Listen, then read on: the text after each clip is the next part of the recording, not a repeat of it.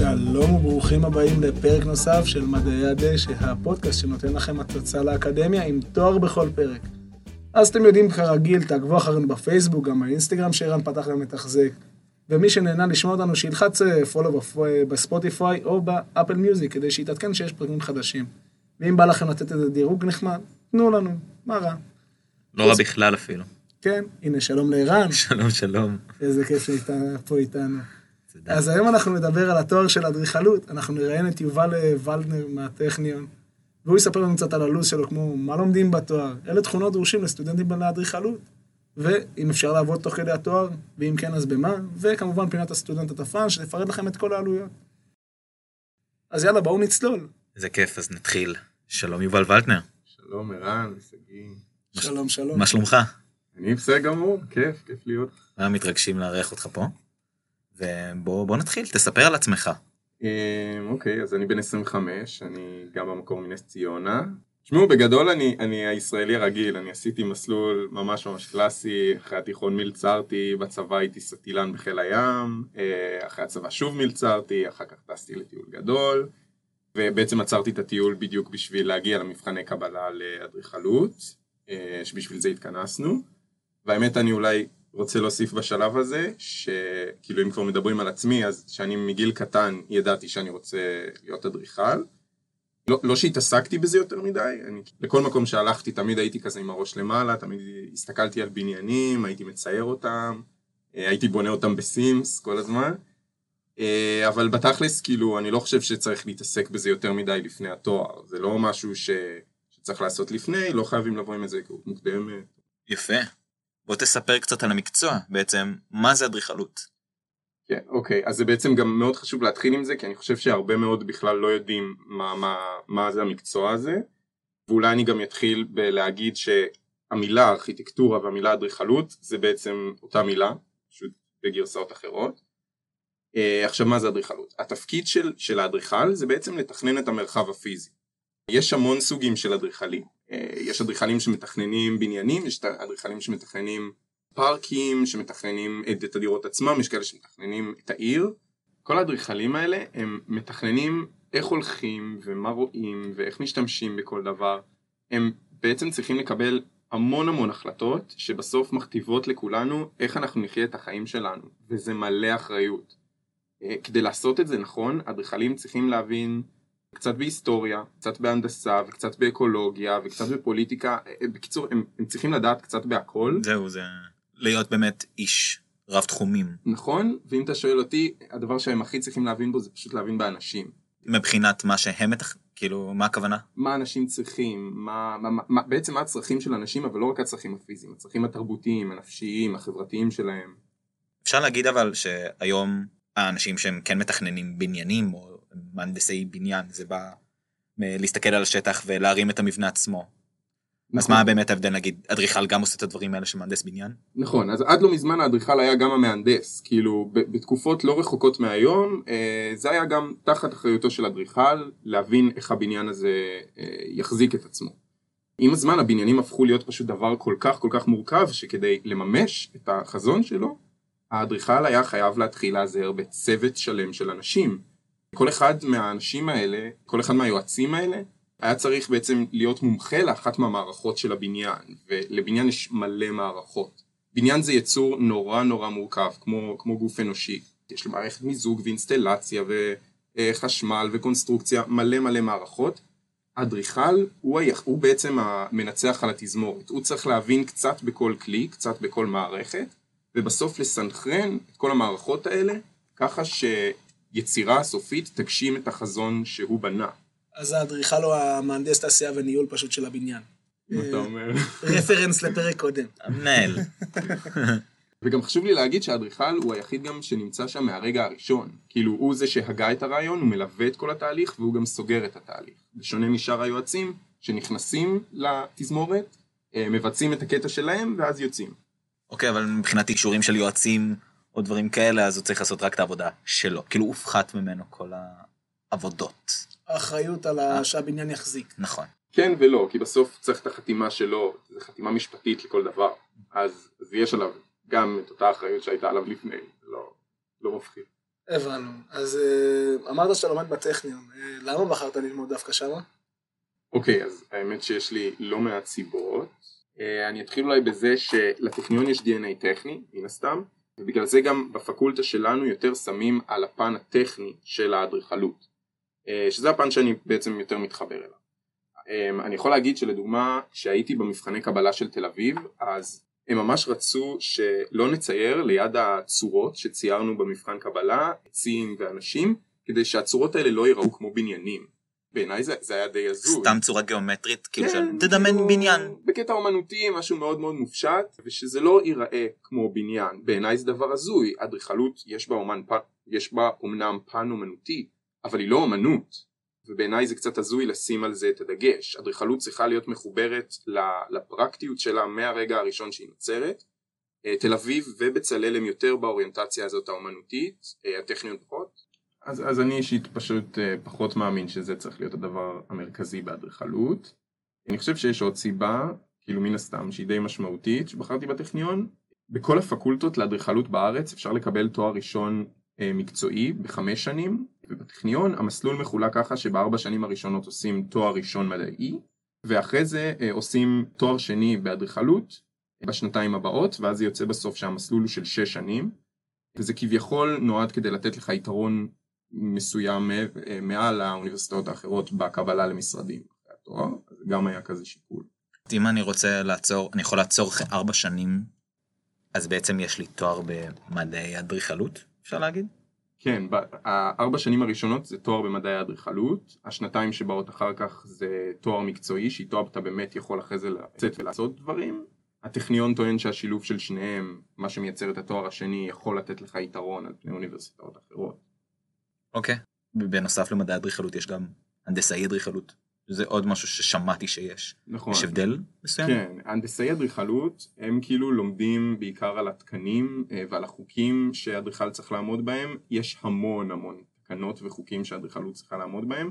זה משהו שהאקדמיה כאג'נדה פחות אה, מנסה לעשות, זאת אומרת האקדמיה רוצה אה, לא לתת לך את המידות של חלון כמו שהן כתובות בחוק, היא רוצה יותר שתשאל מה המידות הנכונות שחלון צריך להיות בהן ומה אה, זה בכלל חלון בקטע יותר פילוסופי. וואו, אוקיי. טוב, אה, נשמע מעניין, נשמע מוצלח. אז בוא תספר לנו קצת איזה קורסים יש בתואר, במה מתמקדים, כי אמרת שאתם קצת מהכל מהכל, ובסוף בוא תגיד לנו שלא נשארים עם כלום, כמו שאומרים. אוקיי, okay, אז כל סטודנט לאדריכלות יודע שהתואר שלנו מורכב מקורס אחד מרכזי שקוראים לו אה, סטודיו אה, ושאר הקורסים הם אמורים לתמוך בסטודיו, זה קורסים קטנים כאלה שתומכים בו. עכשיו הסטודיו בעצם מדמה את העבודה של האדריכל, כלומר אה, אנחנו כאילו מקבלים שטח ואת ההגדרה של מה צריך להיות בשטח הזה ואז אנחנו מתחילים אה, ללמוד את הסביבה של האתר הזה ולתכנן מה אנחנו רוצים שיהיה שם. עכשיו, אה, הסטודיו זה, זה קורס שחוזר על עצמו לאורך כל התואר, בכל השנים, הוא תמיד באותם ימים, בימי ראשון ורביעי. וכל שאר הקורסים שאנחנו לוקחים הם, כמו שאמרתי, כביכול אמורים לתת לנו אה, ידע שיעזור לנו לתכנן את הפרויקט שלנו בסטודיו. נגיד לגבי מבחנים, בתכלס, בקושי יש לנו מבחנים בתואר, זה יותר אה, עבודות ופרויקטים שאנחנו עושים. העבודות האלה הן כאילו עבודות של יצירתיות, אנחנו אה, מאוד מתחברים לפרויקטים שאנחנו עושים בקטע ממש אישי. אה, אנחנו הרבה פעמים עובדים ממש מהלב, אנחנו ממש מתמסרים לפרויקטים, ואני חייב להגיד שזה גורם לעבודה להיות ממש תובענית. כאילו, אנחנו בקושי מצליחים לסיים את העבודות האלה, וזה גורם לנו להישאר ערים כאילו עד השעות הקטנות של הלילה.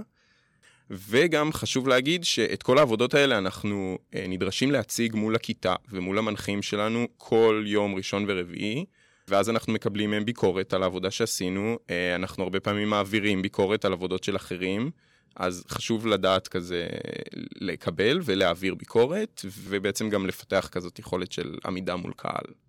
יפה. האמת שרציתי לשאול, מבחינת התקדמות טכנולוגית אולי גם באדריכלות. אתה עושה את הקורס בעצם על דף ועט. אתה, את רוב הקורסים אתה מבצע בעצם על דף ועט ועם השולחן. השאלה... לא ממש. עכשיו, כי בתור אחד שלא בתחום, אני מסתכל על זה נטו מהצורה הזאת, שכנראה הקורסים שאתה הולך לעשות, זה רוב הזמן זה לשבת מול דף, מול רעיון שיש לך בראש, על כנראה מידע מסוים, שאתה עוד מעט תרחיב לנו על אחד הקורסים.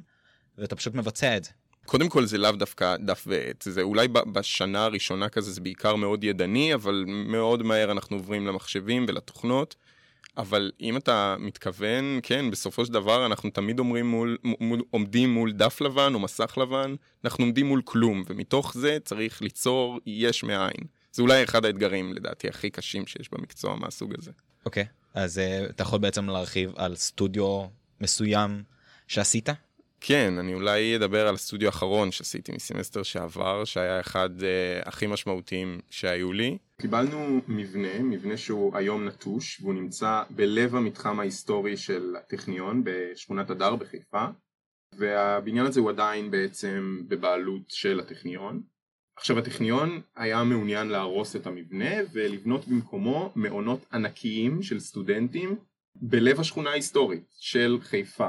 והמשימה שלנו בסטודיו הייתה ללמוד את המבנה, ללמוד את האזור, לחקור אותו, ואחרי המחקר הזה כל אחד מאיתנו היה צריך להציע תוכנית משלו למה הוא חושב שצריך להיות שם. ומה שהיה ממש ממש מגניב זה שהאדריכלים אה, שעובדים על הפרויקט, אלה שהחליטו בפועל להרוס את המבנה, לא באמת הכירו אותו, הם לא חקרו אותו, ואולי גם בגלל זה הם בחרו להרוס אותו, והם מאוד התעניינו לדעת מה אנחנו במהלך הסטודיו ובמהלך המחקר הזה, אנחנו, מה אנחנו נגלה על המבנה. ולאיזה מסקנות אנחנו נגיע לגביו. אה, וככה בעצם דרך העבודה שלנו בסטודיו יכולנו די להשפיע על מה יקרה עם המבנה הזה במציאות. אה, וזה היה מאוד מרגש. אה, ומה שקרה בפועל זה שתוך כדי המחקר בעצם נחשפנו אל הסיפור של המבנה, להיסטוריה שלו. וגילינו שהסיפור שלו ממש מדהים. התאהבנו בו ככל שהזמן עבר והפרויקטים של כולנו בסופו של דבר הציעו קודם כל מן הסתם לשמר אותו, כלומר לא להרוס אותו ושבמקום מעונות אה, אנחנו רצינו שהמבנה יהפוך להיות המבנה החדש של הפקולטה לארכיטקטורה, אה, כל הפרויקטים שלנו עסקו בזה, ובקיצור... לא משוחדים בכלל. ממש לא, ממש לא. ברור שהבניין שהכי אהבנו בעולם רוצים שהוא יהיה שלנו, אבל זה גם היה נורא מרגש, כאילו לתכנן את כיתות הסטודיו, זה שתמיד רצינו שיהיו, במבנה שמאוד אהבנו, גם אם זה מבחינה שהיא יחסית תיאורטית, ידענו שאדריכלים אה, שעובדים על המבנה הזה יבואו לשמוע את התוכניות שלנו והיה לנו מוטיבציה אדירה להשפיע על מה יקרה עם המבנה הזה בסוף בפועל. ואיך אתם מתכננים את זה? אתה מדבר בגבוה והכל, אני רוצה לדעת קצת פרקטיקה, אתה יושב ובונה את הכיתה, איך? זהו, אז אה, קודם כל, כמו שאמרתי, כאילו, יש המון קורסים מסביב לסטודיו והם אמורים לתמוך בו, ואחד הקורסים שלקחנו היה סטודיו שנקרא קורס תיעוד ובמהלך הסטודיו הזה אנחנו אה, חקרנו ולמדנו את המבנה שם מתבצע כל החקר אה, ובסוף הקורס הזה היינו אמורים להוציא ספר שבו היו אמורים להיות כל התוכניות וכל מה שגילינו ואת כל ההיסטוריה והפרטים ובאמצעות הפרטים האלה והתוכניות שלמדנו לקחנו אותם והתחלנו לעבד אותם. התחלנו להחסיר דברים התחלנו להוסיף דברים הכל בתוכנית כאילו בדו ממד בתלת ממד התוכנות שאנחנו עובדים איתן ואז אתה אומר לאט לאט אתה מקבל צורה ו- ובונה את זה. כן, כן, זה תהליך מאוד מאוד הדרגתי, אה, אתה המון פעמים עושה משהו ואז מתקן ומשנה, זה תהליך די ארוך. אפשר להגיד בעצם שלעבודת האדריכל יש איזה גם רגש מסוים, של לדעת מה קורה למבנה עצמו, לשמוע עליו היסטוריה ובעצם להחליט על פי השטח והמבנה עצמו, נכון, אם להרוס אותו נכון. או לבנות דברים חדשים, שזה גם מאוד יפה.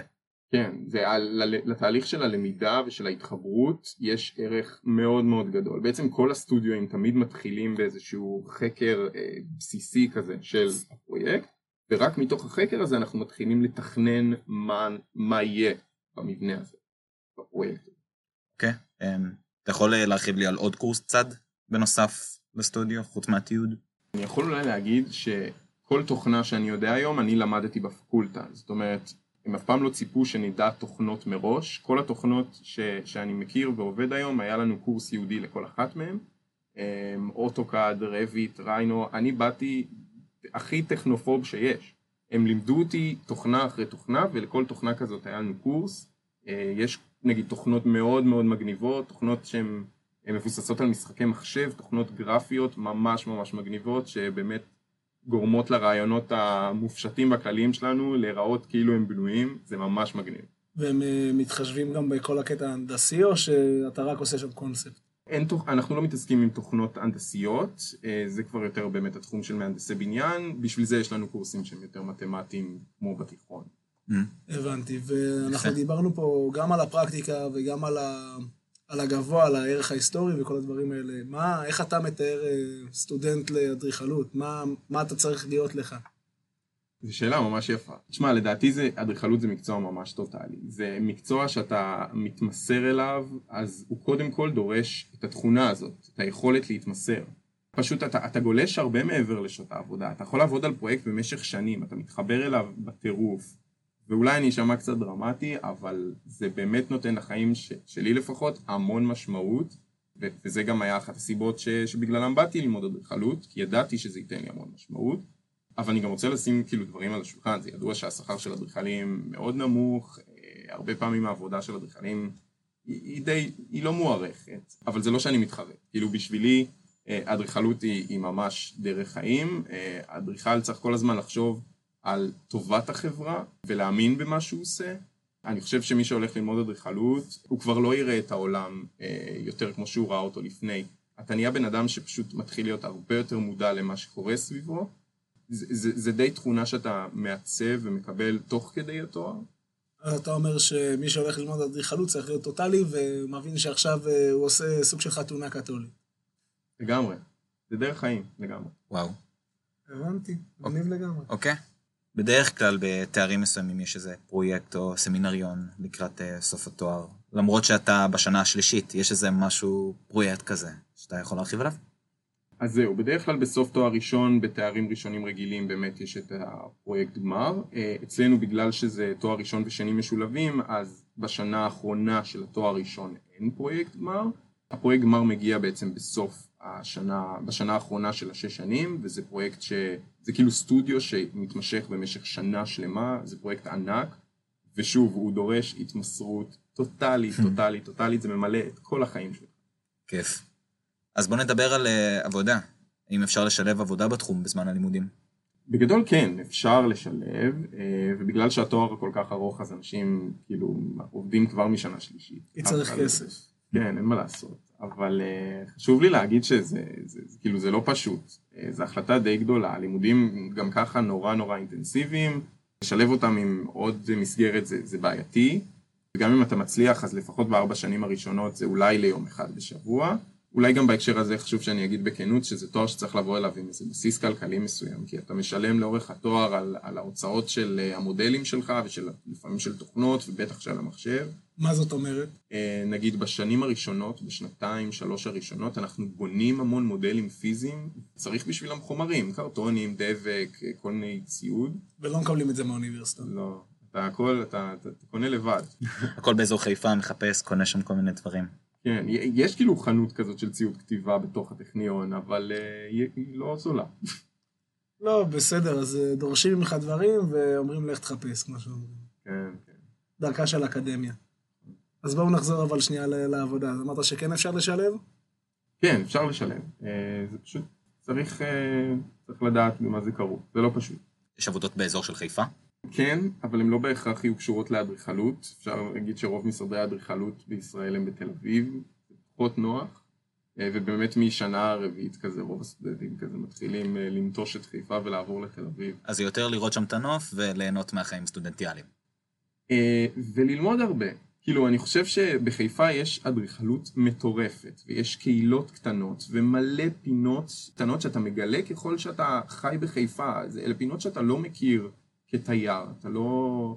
הן נחשפות לך לאורך התואר, אנחנו גם הסטודיואים שלנו עוסקים המון בחיפה, אז אנחנו תוך כדי הסטודיואים אנחנו מגלים כל פעם פינת חמד אחר, אחרת של חיפה, וברור שהנוף והאנשים אה, וההיסטוריה המטורפת של העיר הזאת מלווים אותך לאורך כל הזמן.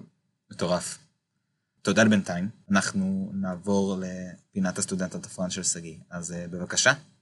Want some money.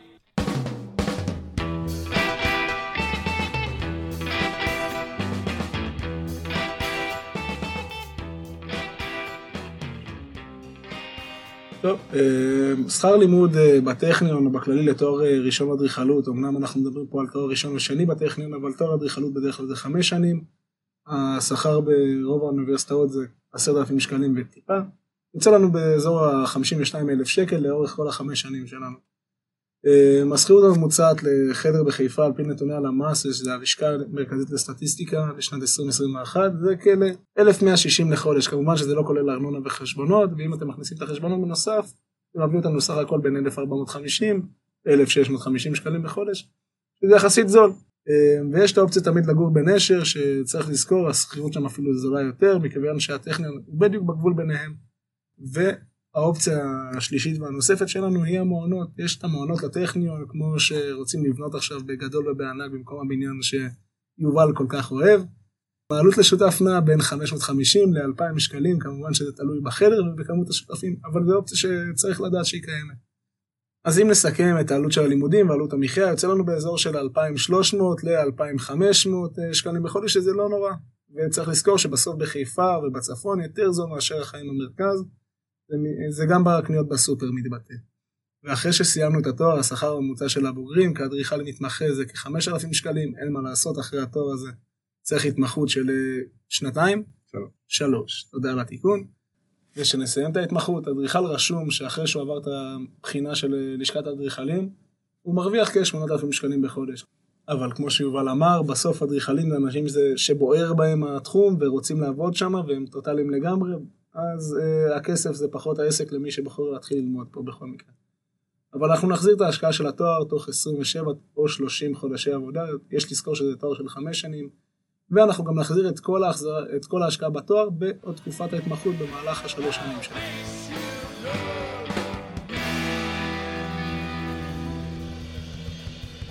תודה. ואנחנו לקראת סיום, אז נעבור לטיפ מיובל לסטודנטים שמתחילים שנה הבאה. מה יש לך להגיד להם? אני חושב שאם יש עכשיו אנשים שמתלבטים עם ללמוד אדריכלות, ואם כן אז הם היו רוצים קצת להתכונן לתואר, אני הייתי מציע להם קודם כל להסתובב כזה בארץ. אני חושב שאדריכלות לומדים קודם כל מהחיים עצמם. כולנו מבינים קצת באדריכלות, כולנו חיינו בבניינים אה, מהיום הראשון שלנו, ואני הייתי מציע פשוט לטייל, לראות בניינים, להסתובב, לראות נוף. זה מלמד אדריכלות יותר טוב מכל מרצה ומכל אוניברסיטה, וזה אולי ההכנה הכי טובה שיש גם ללימודים וגם לחיים של האדריכל עצמם. וואי, מטורף. אוקיי, אז uh, אני אסכם.